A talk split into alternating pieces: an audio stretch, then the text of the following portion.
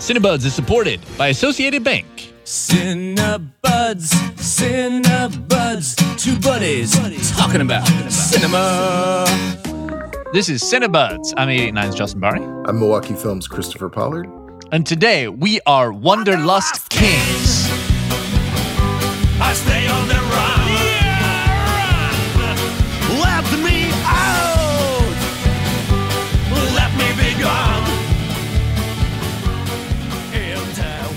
Today we are talking about movies. Actually, Christopher, do you want to explain it? This is your this I is your do.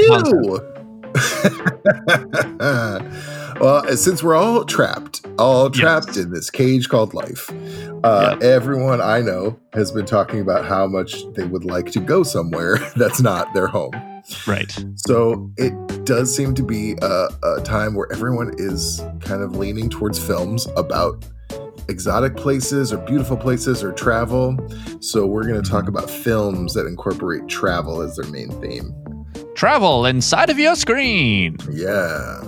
So, um, in thinking about movies that have, and when you brought this up, I was excited because there are some movies that have. I've got some movies that were filmed in like over a hundred locations and like you know over you know thirty countries or something like that, and that is really a, a beautiful thing to experience. What is one of the movies? that you well it's like the first movie you thought of when you were like movies about wanderlust and journey Yeah, absolutely. The um, film that I focused on, it's an Agnes Varda and JR joint. So Agnes Varda, the uh, icon of French cinema, who recently passed, and JR, who's this young uh, French street uh, artist.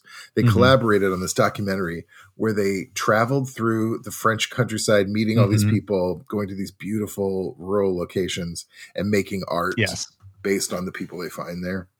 So uh, it's a film that I absolutely love. It's so original and interesting. Uh, the way it's filmed is very interesting too. But it also, I mean, when you're talking about travel, it's just, uh, it's a place I've never been to. This beautiful, like, uh, beachside areas, these rolling hills and stone, like stone walls. they're really in the like the countryside Yeah, for sure. they're in the parts of france that um, are never on film Yeah. that's a that's a that's a really good one faces places Face Place, beautiful. So it is. It's a literal journey that they take, and it's right. you get to follow them, and it's beautiful. That's great. I, I like that one because it like keys in on one country in particular and shows the parts that haven't been seen of that country. The ones that I thought of are more like expansive. I like immediately I went into like what movies have the most countries in them. What are like shot on the most locations. So Uh-huh. those are the ones that I'm going to be talking about in the podcast. And also I succumbed to the world. I finally watched Queen's Gambit. You Uh-oh. win, world. It was like unan- everybody has seen it but me. So I was like, okay. Netflix will get you. They Netflix just will get ya. needling you until you do it. Yeah. So I'll talk about that in the podcast too when we get back. This year, film lovers with select smart TV devices can experience Milwaukee Film Festival October 15th through October 29th by watching on their home televisions. Info about Associated Bank's Milwaukee Film Checking at associatedbank.com. Member FDIC. Okay. And we're back, Oh, Christopher. it's about time. we are talking about movies with Wanderlust. Journeys across the world. I know. And let me quickly wrap up about Faces Places. Oh, yeah. Besides the journey and the beautifulness, it is very uh, fascinating. The the way Agnes Varda makes documentaries isn't as typical as you might imagine. So there's some staged bits as well, but it's actually funny. There's a lot of humor in it and a lot of just strange, little strangeness, but it's also just this genuine connection to these people that they find. So I, it's really one of the most unique and lovely movies I've seen in like 20 years. It's one of my favorites. Agnes is one of those directors where it's like the if you've watched like one Agnes Varda movie, you're like, what was up with that? But the more that you, the more Agnes Varda you watch, the more you understand and get it. And uh, the more it's like every movie is just, it's for her, you know? And you get to know her better. I just love, we love Yeah. Agnes. For sure. She's she's tops. She's tops. Um, okay, so the first movie when you were like, let's do something about Wanderlust and Yeah. seeing the world. The first movie that I thought of is one that I watched when I did the when I watched all of the Oscar winning best pictures. Yeah. And it is the winner of the best picture for 1957. It is Around the World in Oh, 80 sure. Days. Around the World in 80 Days is really kind of like the first big, expansive travelogue movie. It was shot in over 112 locations in 13 countries on 140 sets. It's like truly ambitious. I was reading about the production and the like the the producer had like never produced a movie before. It sounded like these people like putting together a movie and they're like, "Hey, someone's like, I you know, I want to I want to I want to produce a movie. And they were like, it's going to cost a lot of money. And he was just like, okay, how much will it cost? And they were just like, kept on like raising the price and raising the, and like doing different locations because it is just like, it was the first like incredibly ambitious film. And that's kind of like the whole purpose of the movie. I mean, it's based on uh, Jules Verne's 1873 novel Around the World in 80 Days. I mean, it's literally to go around the world. Yeah. And uh, the thing that I really like about it is that it's it's before the world was flat. It was before travel was easy in any means and so you see they like they actually go to 13 different countries england india pakistan spain thailand japan the story Did I hear you? Did I hear you say it was before the world was flat? yeah it's like before you could go place easy you know you know, it's. fu- I know. I now know that that is a phrase. you, thought, you was- thought i was a flat earther you There was a I- lovely moment where I thought he's a flat earther, and he Oh just told everybody he just doxed himself he's just as a flat earth theorist I've got to come up with a plan B. I got to get out of this. No, you know, it's like it, Yeah. it is it, it is when like right? um cultures were like regional culture was more pronounced. yeah.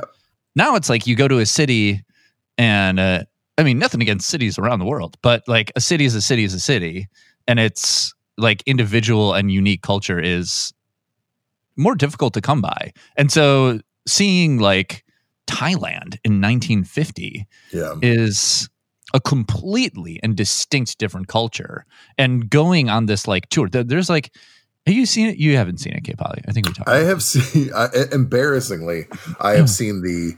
Uh, Jackie Chan the version? Jackie Chan version, uh, by sort of by accident. Um, but and I was like, oh, this is this is not this is probably not as good. Yeah, obviously. Uh, but yeah, I believe they did not travel to 130 countries to film that one. Right. A- a- 130 green screens. Yeah, exactly. Uh, but there, there's like a scene in Spain, and they, they just like, and that's kind of that's like the beauty of the movie. It's like, oh, crushingly long. yeah, I mean, but that but that is like each time they like go to a country and they there's like big like helicopter shots of Yeah. them like going to the country and stuff like that. And then um and then they just like spend 15 minutes doing whatever it is, you know, right. sp- yeah. just spending time that in Spain they just like there's they have Jose Greco who is like a a, a great, you know, flamenco musician oh yeah, and yeah and uh, and also it's just like so chock full of cameos i mean it's like that's true. Yeah, it's like i i don't know them all because they're like 1950s cameos you know it's like it's like uh it, it like would have been a moment if you you know were perverse in 1950s pop culture yeah. but um some of those stars have faded quite a bit I look forward to watching it because I feel like that's 50s and 60s is a, a decent comfort zone. I've seen a lot from that era. Yeah, it's in Uh, so- color. So, I'm hoping that I've uh, uh, not because I'm old. Uh, that's before my time, which for the record. But I'm I'm I like it when I can recognize. It's kind of like when you're watching like a British film and they have a very British celebrity come on, and you're like, oh yeah, I know that guy, and no one else Yeah. does. I kind of feel like in on it. Yeah, yeah, yeah. There's a bunch of those. Yeah, and I'm doing a thing where I'm trying to uh, watch my queue in order, regardless of my mood. Wow. Which is, which is not going to work. It's look I'm just let's just face it. That's, that's never going to work. That's a project I would do. However, uh, I just around the world in 80 days is uh, number three. So I've got f- two more movies before I get to it. Okay. Yeah. Um. So, Around the World in 80 Days, the 1957 version. I haven't seen the Jackie the Jackie Chan version. Is it, is it worth seeing? It's not. No, of course not. I mean, God bless. I love Jackie Chan and I love Oh, yeah. Steve Coogan very much. I'm about to talk about him again, but Hmm. uh, and it's you know what I my my uh, energy behind saying no is unwarranted. It's perfectly fine. It's Okay. not it's not terrible. It's just just it, remaking that movie and not doing what they did is silly. yeah. Well, I heard you mention Steve Coogan. Yeah. So I have an idea of what you're Yeah, going to talk about, which do. is exciting. But let's do it. Uh, is- I'd like to recommend for my uh, one of my wanderlust films is all the Trip movies. all I was like, you started all, and I was like, oh, I thought he was going to talk about the trip. Yeah, yeah, all, all in the family. The TV series. with Steve Coogan remake. Yeah, every one of the Trip movies, and I genuinely like them as a whole. So if you're not familiar. Uh, Steve Coogan plays himself, but a mildly fictional version of himself. Uh, him and Rob Brydon, another British comedian.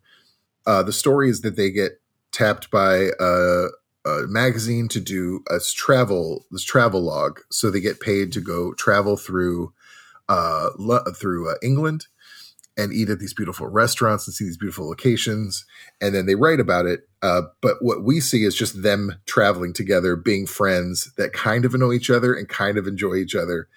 And uh, all, all the things they talk about. It's just two British comedians talking to each other. It's not a documentary, it's an improvised film, essentially, by Michael Winterbottom. sometimes I feel like I like it and sometimes I don't. I feel That's like it has it has bits of that that I it, there's there's a bit of the trip that is like two guys who are like our conversations are so funny. Would like we should get a camera crew to like film us Yeah. talk because we're so funny. And That then perfect observation. Okay, go ahead, because that's a great observation.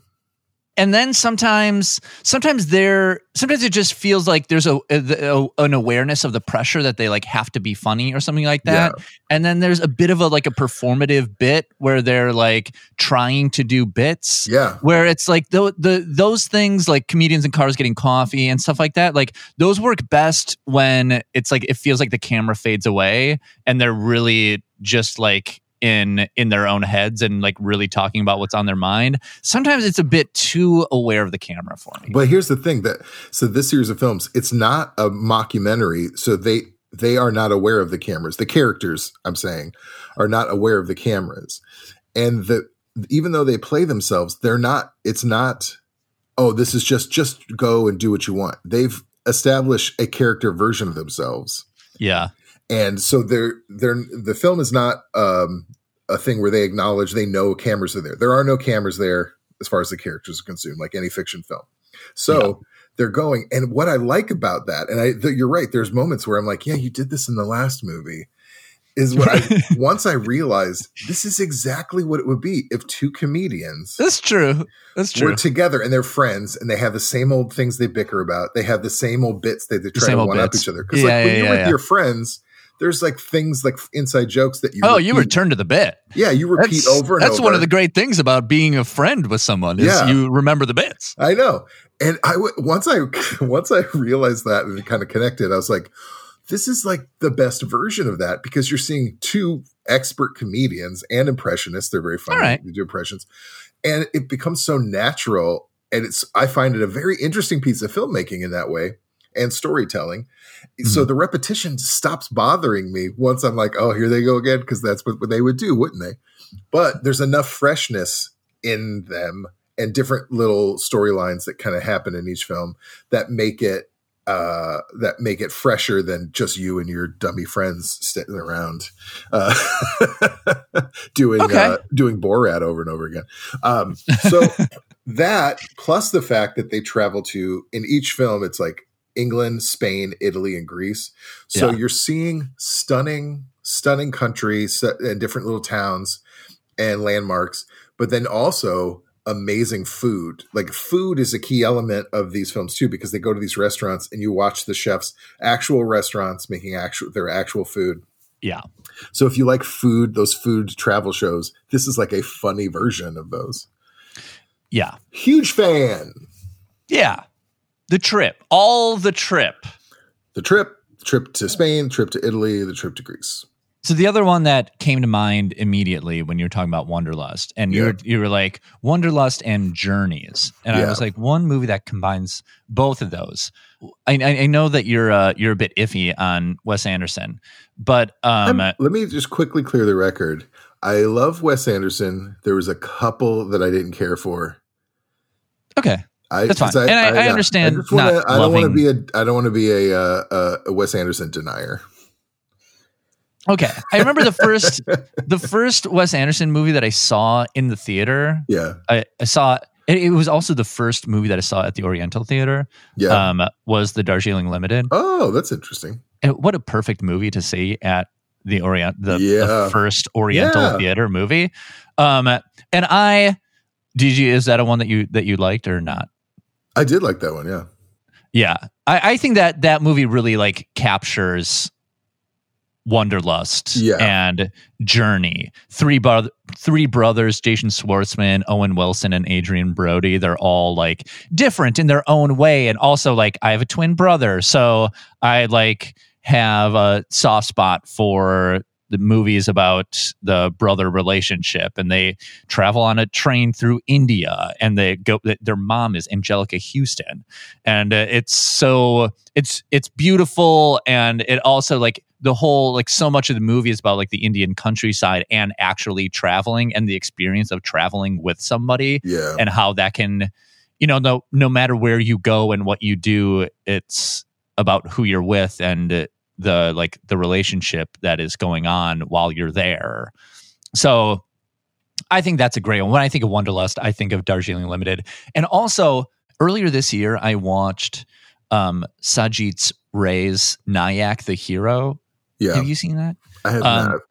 and that movie is is from 1966 and it's about this guy going he's in a in a train going through india and it's like so many of the shots are the same it's like it it could be the same train for all we know you know it is like the the similarities are so great and Oh, so yeah. darjeeling limited and nayak the hero by cg ray those are I, those are great wanderlust movies For sure. Oh, that's great.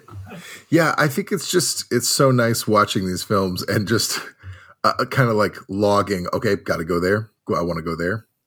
yeah There's there's um a lot of westerns that are set in Utah because of the landscape there.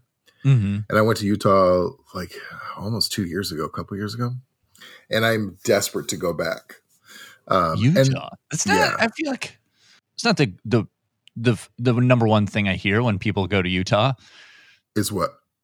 I can't wait to go back. Oh, well, I'm not talking about like the city. I'm talking about like uh um uh Arches State Park. Yeah. No, I'm talking about the beautiful, unbelievable national parks they have there with like Yeah. these huge stone like sculptures essentially. I went there and it's a place I never thought I would be interested in. It's hot and I have to walk a lot. I'm like, that sounds awful. It was probably the best vacation I've ever taken. wow. And so we've been talking about how badly we, when everything kind of is safer again, Mhm. how much I want to go back there. And it is nice to go back and realize that all of these westerns are set there. and just looking at like, oh yeah, I bet I was there. Oh, you know, a lot of it looks similar. Uh, 127 hours, not a travel film. In, in fact, quite stationary. Um, yeah. However, it's so nice to see all these like stone little bits and nooks and uh, interesting desert locations. Um, that's a very more a more modern like uh, r- rural Utah. Yeah. Anyway, Yeah. that's another. Those are other ones that I've look I look at, and I was like, oh, just that makes me want to Oh, go yes. back there. Also, my my dad lived in Utah for a while, so I'm not hating Oh, on yeah. Utah. Yeah, we yeah, love. Utah. Yeah. Um, also, as we're we're wrapping up Wanderlust, Yeah. the the other the other couple movies I thought I thought of just like quick hits here. Um, The Fall. You seen The Fall? Oh, the wait. There's two ver- two movies. Is the the The beautiful Tarsem one. Tarsem Yes. where the the kid tells a story. Yes. And he- Yes, He, tells a story to the kid. It's like one of my Yep. favorite movies of all time. that it's is like that is a wonderful movie. shot in 28 countries. Is They it? said- I didn't know that. 28 countries. They said that they did no um like post production on that. They they said it was all real though. I'm it just seems impossible. Mm, yeah. But anyway, that was shot in 28 countries. I was thinking of Swiss Army Man. That that was a Swiss Army Man was like a journey, you know, That's true. Through a through a seeming jungle. through a seeming jungle with a lot of farts. We love yeah. We of love some good fart jokes. And um all of Werner Herzog. Yeah, that's true. Werner Herzog Everyone takes has- you to a lot of locations. Yeah. Also, I don't this I feel like this movie gets flack now, but at the time was like lauded. But Sean Penn's movie Into the Wild from 2007, Um, Mm, I never is- saw that. it, I mean, it is actually ab- about a a young man who just It's wants to book. just to disappear. Right, right. uh, I really like that movie. Actually, I think Sean is a Sean Penn is a I, sh- I call him Sean. Sean. I, I think Okay. Sean is actually a really great director. really great director, and has made some. He's only made a handful of films, but they've all been pretty solid. Um, Hmm. but uh, yeah, I thought that movie is really good. I mean, it's a tragic movie, but you see this kid who's just kind of fed up with uh, daily life kind of things and sets out.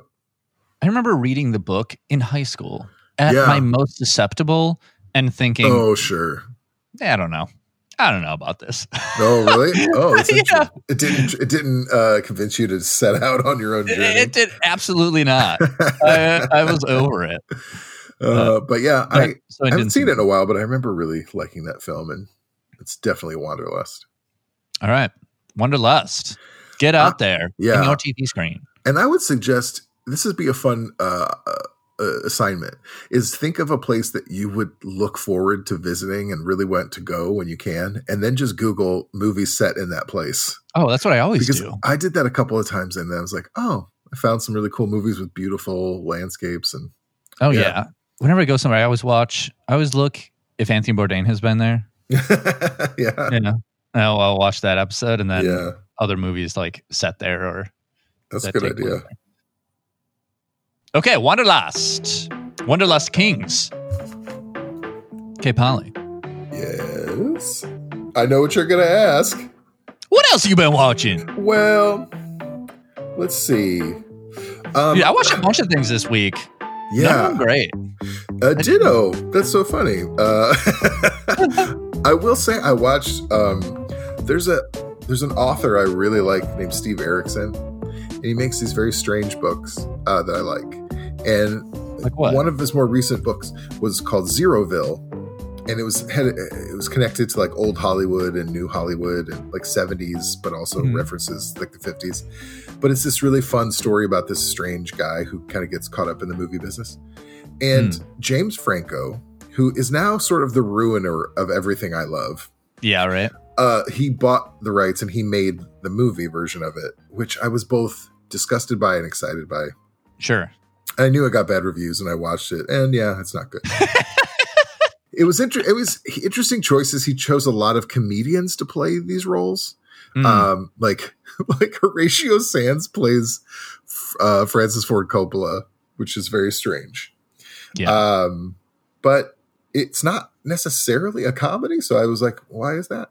I don't know. So that one was not my favorite, but it was interesting. I always like to see adaptations of books I really love, even if they're bad. Just kind of Yeah, me too. yeah, me too. Yeah. I tried this week. I, Yeah. I was like, I really, you know, I really tried. I even watched some classic. I watched Black Orpheus. Yeah. Did Have you seen that? it? No, it's in my list.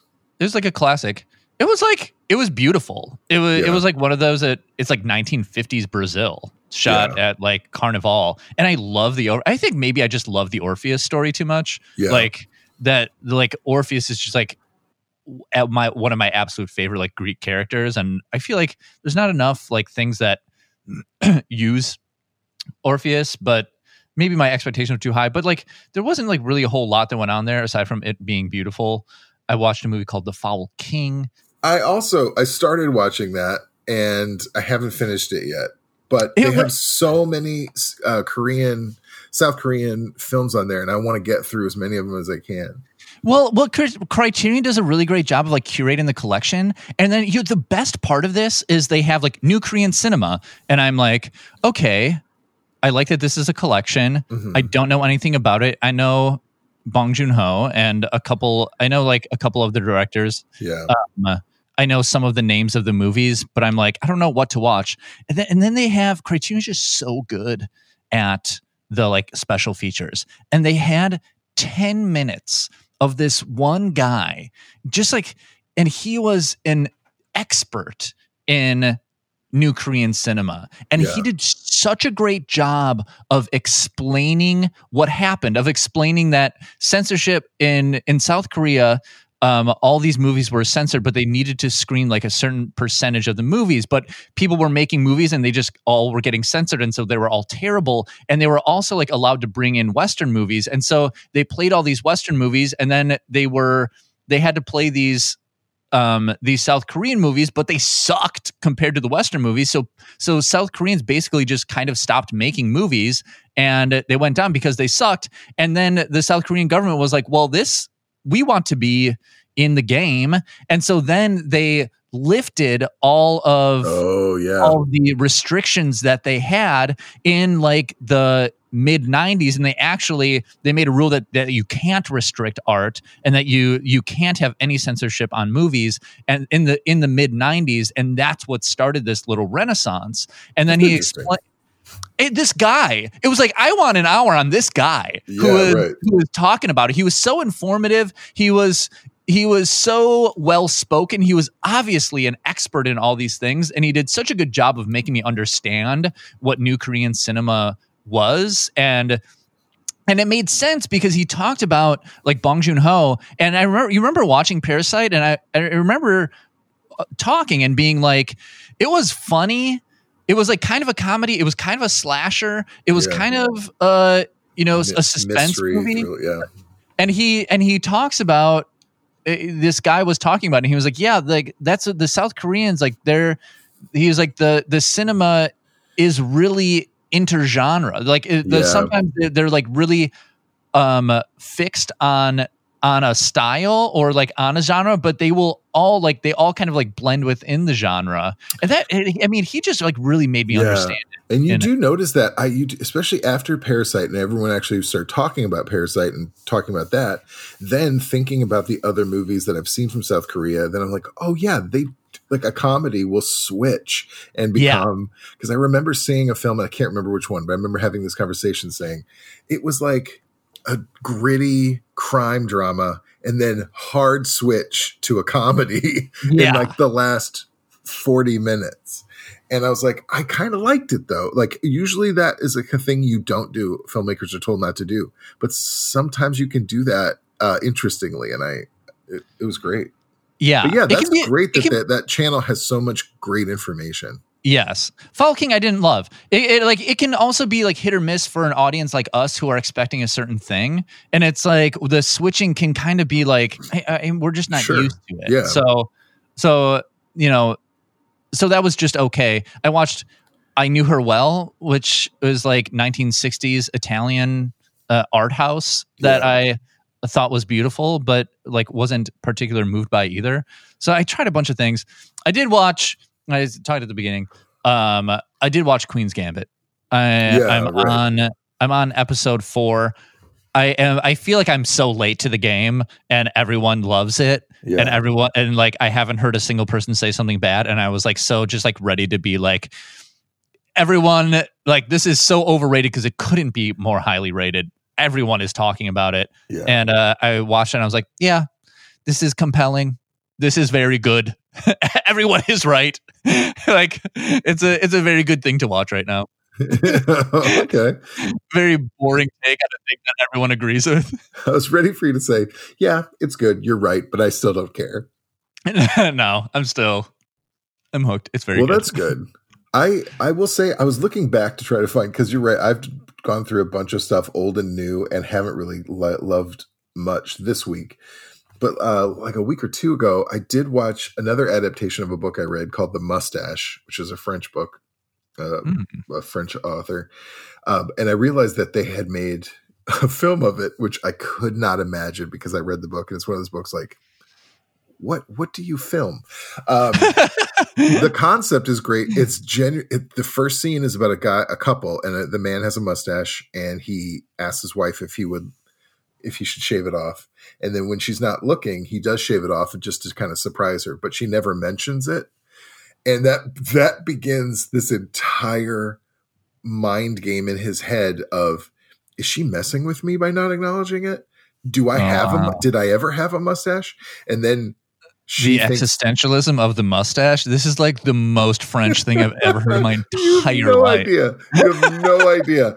And then it's a mind. It's like, is she crazy or is he crazy? Oh and if oh my she- god! if, if he's if he's not crazy, that means that she's created this entire elaborate ruse around not acknowledging that he ever had a mustache. Oh and God, in the book, funny. it ends horrifically. Which- book is fine. It was like decent, but the ending is amazing because you just don't expect it. And then the film, the film did not have that horrific ending, uh, so that was a little disappointing. I was like, that's actually a pretty good movie, a strange psychological thriller based on just whether or not I had a mustache is That's just, like, fascinating. so French. I love it. yeah, but I, I genuinely, yeah, I think that's a solid movie. Okay, Movies. movies. Also, I just wanted to shamelessly plug K Polly's Etsy store. Uh, holidays holidays are coming up. I just bought something for my brother on the Etsy store. I was just about to say what it is. There's no way he's listening to this. I bought a uh, Spike Lee poster. that's that's awesome and sad that he's no way he's listening to this. But I get it. Put some I brothers on the wall. Hmm. Yeah, that's what they say in that film, and that's correct. And now you can. Yes, that's what I'm gonna do. Yeah, So- there's stuff for music lovers, movie lovers, and book lovers on there. It's all like sometimes I'm just like K Polly is in my brain. It's all it's all like the the stuff that you know that I really have a special fondness for. Werner Herzog, Spike Lee, Yeah, Agnes Varda. right. It's like you just I did. I did the the um, Werner Herzog drawing that I did was inspired by our podcast when we talked about uh, Nomad, his film. I was like, I should draw him. He's such an interesting character. Yeah. But yeah, please check it out. Yeah, check it out. All right, that's it. Wanderlust. This is Cinebuds. Cinebuds is edited by DJ Kenny Perez. Thank you, Kenny. Um, uh, our we get handcrafted sonic inspiration from the License Lab. I assume they're handcrafted by little elves. Is it too early to talk about Christmas? Okay. No, it is not. um, oh, I was gonna say that's I was there was like a minute where I was trying to remember a thought that I had. I was like, we talked about Wanderlust and we're about to go into Thanksgiving, and we didn't even talk about the greatest Wanderlust Thanksgiving movie of all time: Planes, Trains, and Automobiles. The only movie that oh, matters. Oh, wow. That is kind of dead on. Yeah. Wow, hitting it right here. We'll this is like a little it. Easter egg if you listen yeah. to the end. yes. Our theme song is from Milwaukee musician Brett Newski. And uh, thank you to our uh, Associated Bank. Thank you, Associated Oh, Bank. thank our Associated bank. Um, uh, thank you to our members from 88.9 Radio Milwaukee Yes, and Milwaukee Film. special, special people. And thank you for creating art. Oh, you Christopher? Pollard, artiste. Are you talking about Christopher Pollard, who, if you Google K Polly uh, uh, and Etsy, that you might find his store? That guy? That's the guy I'm talking about. Oh, okay. Hey, oh, That's you're him. welcome. All right. Bye. Bye.